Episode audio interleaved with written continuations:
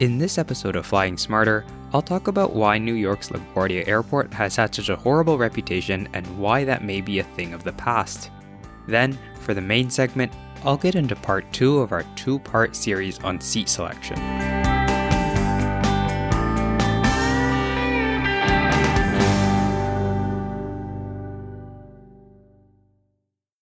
Welcome to episode 24 of Flying Smarter, the podcast that explores the fascinating world of air travel to help you become a smarter and savvier traveler.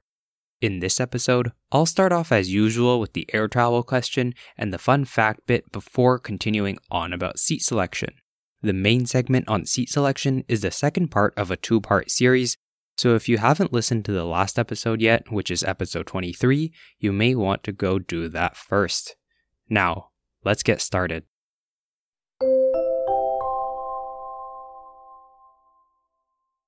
Why does New York's LaGuardia Airport have such a bad reputation? For many years, LaGuardia Airport in New York has been considered one of America's worst airports. Both Joe Biden and Donald Trump have famously used the term third world to describe the facility. The bad reputation isn't just in common discourse either. A 2017 study found that people were less satisfied with their experience at LaGuardia than any other large or medium North American airport. Complaints included things like cramped spaces, dim lighting, low ceilings, poor cleaning and maintenance, and much more. If you've flown through LaGuardia Airport before the improvements I'm about to discuss, you probably know what I'm talking about. So, why was this the case? Well, we can answer this in part by looking at a problem that exists for many airports across America. Airports in the United States are generally owned and operated by local governments. LaGuardia Airport is owned and operated by the Port Authority of New York and New Jersey, who also own and operate Newark Airport, which also doesn't have the best reputation. Ownership by these public authorities means that airports are run in the same way as train stations are run, and they're considered to be public assets that aren't really supposed to be profit driven. While it might be a good thing that any money they do make has to be reinvested into the facility, the problem is that they don't bring in nearly enough revenue to make the necessary improvements, and the infrastructure and the services are therefore often subpar. I actually spend an entire main segment talking about airport ownership and how airports make money in episode 14, so go check that out if you want to learn more. If you've flown through LaGuardia recently, though, you may know that the airport's reputation is changing. LaGuardia has made some major improvements lately. In 2020, a beautiful new Terminal B opened. The former Terminal B was built in 1964, and not much had changed since then. The new building, however, is much different, with bright, modern spaces and public art displays, including a water feature and a 25,000 square foot mural. In June 2022, a new Terminal C opened after a $4 billion renovation project. The facility went from one of the worst to one of the best, receiving an international award for architecture and design. In terms of the passenger experience, all that's left of the former LaGuardia Airport is Terminal A, or the historic Marine Air Terminal, which has less than 10 gates. With the new passenger infrastructure, it looks like LaGuardia's horrible reputation may be a thing of the past. Did you know that you can see where babies are seated on Japan Airlines' seat maps? Japan Airlines has a feature on their seat selection screens where they'll display a child icon on seats where there is a child between 8 days and 2 years old seated there. If you're curious about what it looks like, I'm going to post a photo of the baby or child icon on a seat map on the Flying Smarter Facebook and Instagram stories, as well as on our Twitter feed in the coming week after the publication of this episode, so be sure you're following the podcast on social media to see that.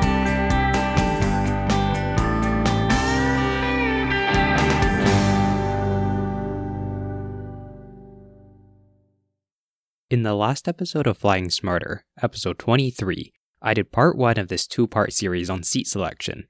I talked about things like whether or not you should pay for seat selection and how you can consider different seat products when looking at your flight options. There's still a lot more to cover though, like how we can find out more about the seat product when we're booking or selecting a seat, or how do we know which seats on the plane are the best ones? Well, I'll go over all that and much more in today's main segment. When it comes to seat selection, you first and foremost need to find out what type of plane you're flying on. When you're viewing your flight options, the aircraft type will generally be listed alongside the flight information. This information will also usually be on the flight itinerary that you receive after you book, and you can usually see it as well when you go to manage your booking online.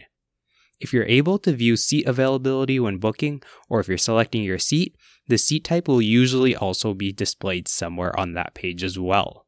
Once you have this information, there are some different things that you can look into.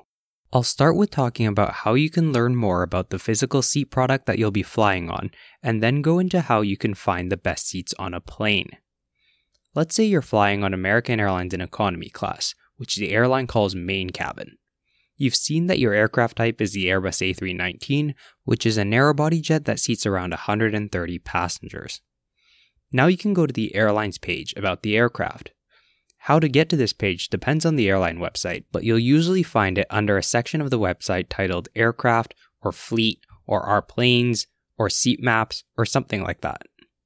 Most airlines have seat maps and some sort of information about what you can find on each plane.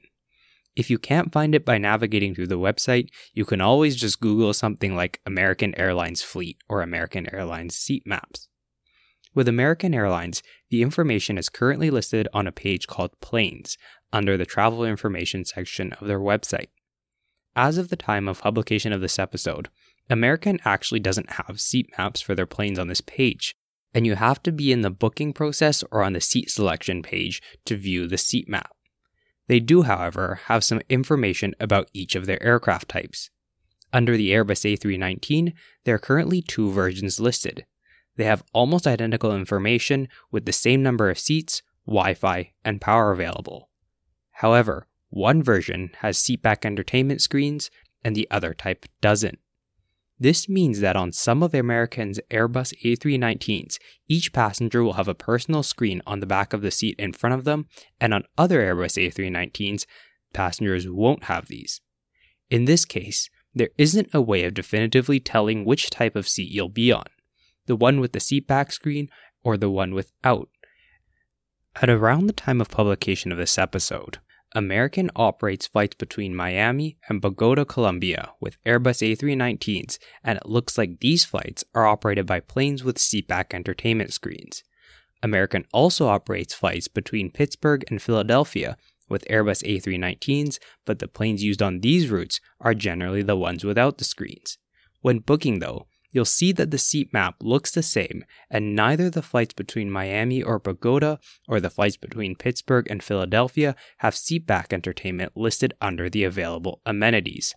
This is likely so that even if you book a flight between Miami and Bogota, where American regularly uses the A319s with seatback entertainment, they don't actually promise it to you when you book, and they can use the planes without seatback entertainment on that route if needed.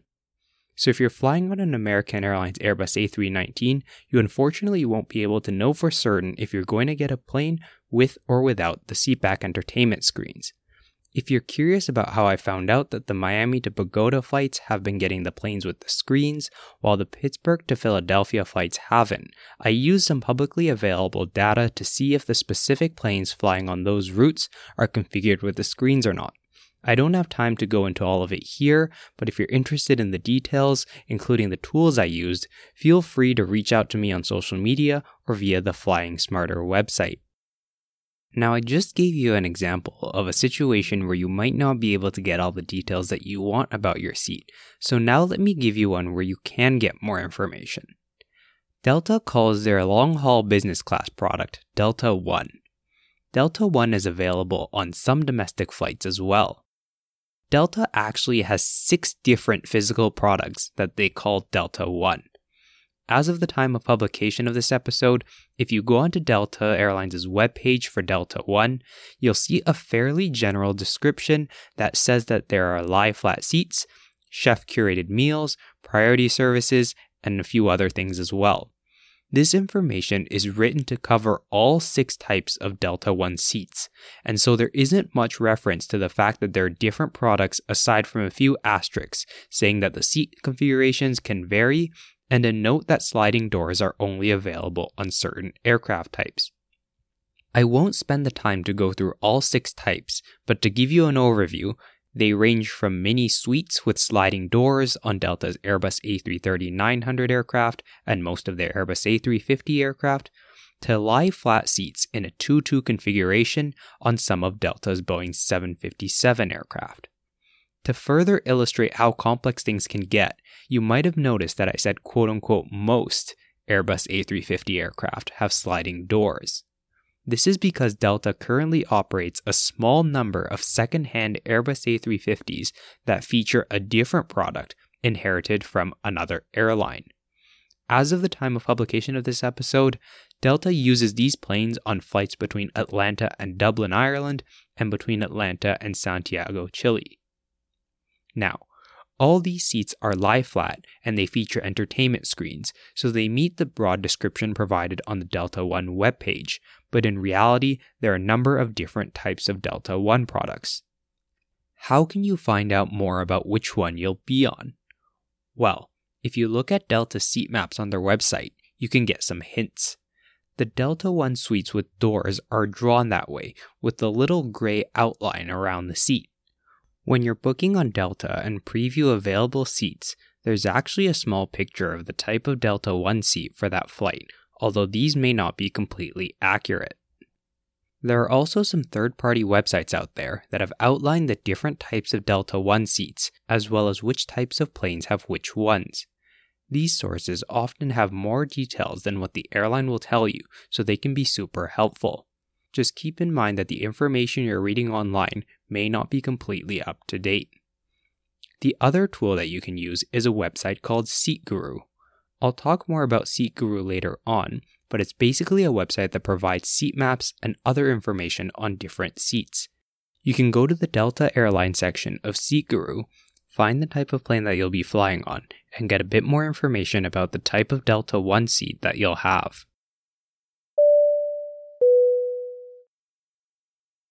So now that we've covered the physical products, how do we know which seat we should actually choose?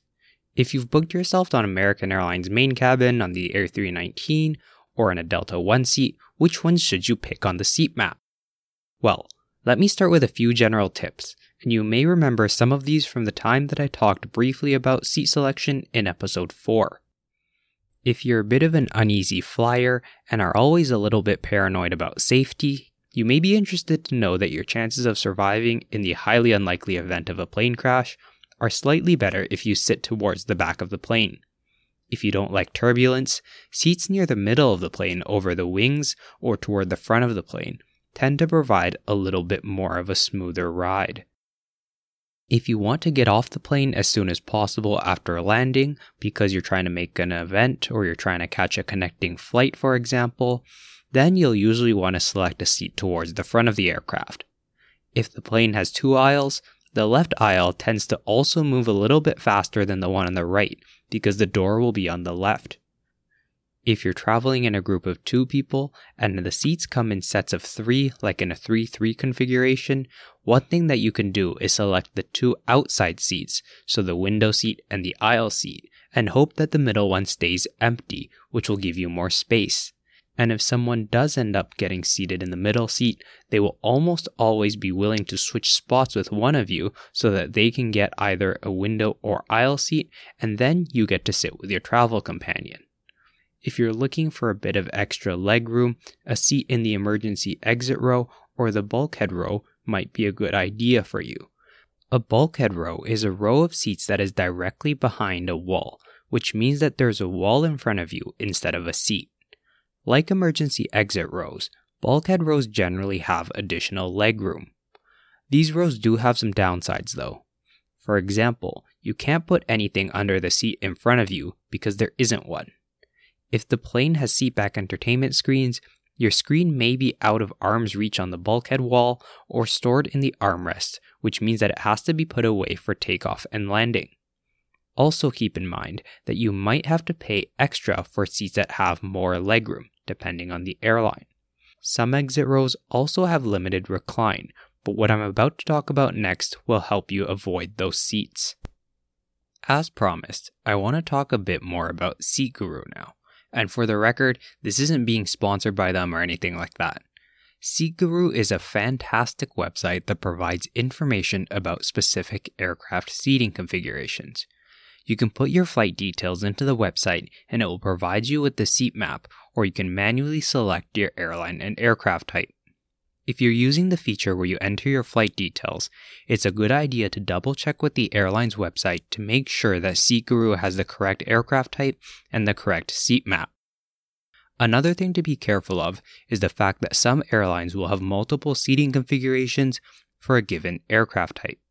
For example, Lufthansa currently has three different seating configurations for its Airbus A340 300s. To ensure that you're looking at the right one on SeatGuru, you can compare their seat map on there to the one provided by the airline when you go to select seats for your flight. To spot differences between different configurations, you can look at things like the number of rows, configurations around the lavatories and the galleys, and the number of seats in the different classes of travel. Once you're confident that you're looking at the correct map on SeatGuru, you'll see that there are color coded seats on the map. Most of the seats will probably be white, which means that they're normal seats, but you'll also see ones that are red, green, yellow, or a mix of green and yellow. The colors are pretty self explanatory, and there's a legend as well. If you hover over each seat, it will provide you with some information. For example, a seat might be green if it has extra leg room, a seat might be yellow if it's right beside a lavatory, and a seat might be red if it has limited or no recline or is missing a window. Seat Guru is a great tool to help you when you're selecting a seat, but it also sometimes does not have complete information because it relies at least partially on user provided data. You can submit comments on seats and photos of the plane to help other travelers. For example, I once flew on a plane in a window seat where the window was missing. It wasn't noted on SeatGuru at the time, so I submitted that information to the website. I want to wrap up with a few miscellaneous thoughts. Sometimes you'll find that if you've booked a codeshare or interline flight, you won't be able to select your seats with the booking or marketing airline. If these terms are confusing to you, check out episode 17, where I explain how to tell who is actually operating your flight and why it matters. But let's say you book with Airline A and your flight is operated by Airline B. You may have to go to Airline B's website to select your seats. In some cases, you can use the same booking reference or confirmation number for both airlines, but sometimes you'll have been given a second one for airline B. If you do get given one of these at any point, make sure you note it down for future use. You should also keep in mind that seat selections and seat assignments are not always guaranteed. When you book a flight, you're subject to what's known as the airline's contract of carriage you can consider the contract of carriage as the fine print that you agree to that governs your relationship with the airline. An airline's contract of carriage will typically include something that says seating assignments are not guaranteed and that they can be changed by the airline. Generally speaking, an airline's obligation is to get you from point A to point B in a reasonable amount of time, and providing you with a specific seat isn't typically included in this obligation. This means that airlines can change your seat assignment. That being said, if you've paid for a seat and are moved to an inferior seat or are downgraded, you'll generally be able to get a refund, either as outlined in the contract of carriage or as a matter of policy or customer service. And of course, if you've picked a seat and or have paid for a seat, the airline isn't just going to move you unless they need to do so for some reason, like in the event of an equipment change where the type of aircraft has changed. Your seat could be changed on the day of the flight, but it could also happen beforehand, so it's worth checking in advance of your flight to ensure that the plane type and seating arrangements haven't been changed if you select a seat in advance. If you do end up getting moved to an inferior seat on the day of, keep in mind that refunds and compensation typically happen after your flight. If the gate agents are busy, just remember to be kind to them, as whatever the problem is most likely isn't their fault or within their control. If the aircraft has been swapped to a smaller type, there's even a good chance that some of your fellow passengers have been bumped, and the airline staff will be busy trying to help them. In any case, make sure you document what happened so that you can submit the information to the airline to request a refund after the flight if you're entitled to one. All that being said, chances are you're going to end up in the seat that you've selected. I hope that what I've shared in this two part series on seat selection will help guide your decision making about seat selection in the future, whether your goal is to save money, sit with your travel companions, or simply avoid the middle seat and those red undesirable seats on Seat Guru. You know, I'm constantly reminded that air travel can often be unpredictable, and so with flying smarter, one of the things that I'm trying to do with this podcast is to help listeners be better prepared for when things don't go as planned. Even something as simple as sitting closer to the front of the plane if you want to get off first isn't always a guarantee. I was recently on a flight where they deplaned passengers using only a rear door. In this case, passengers sitting at the front of the plane in business class were actually the last ones to get off. So, whether it's having an understanding of what's going on behind the scenes or knowing what your options are when something goes wrong, having more knowledge about how things work will make your flying experience less stressful and more enjoyable.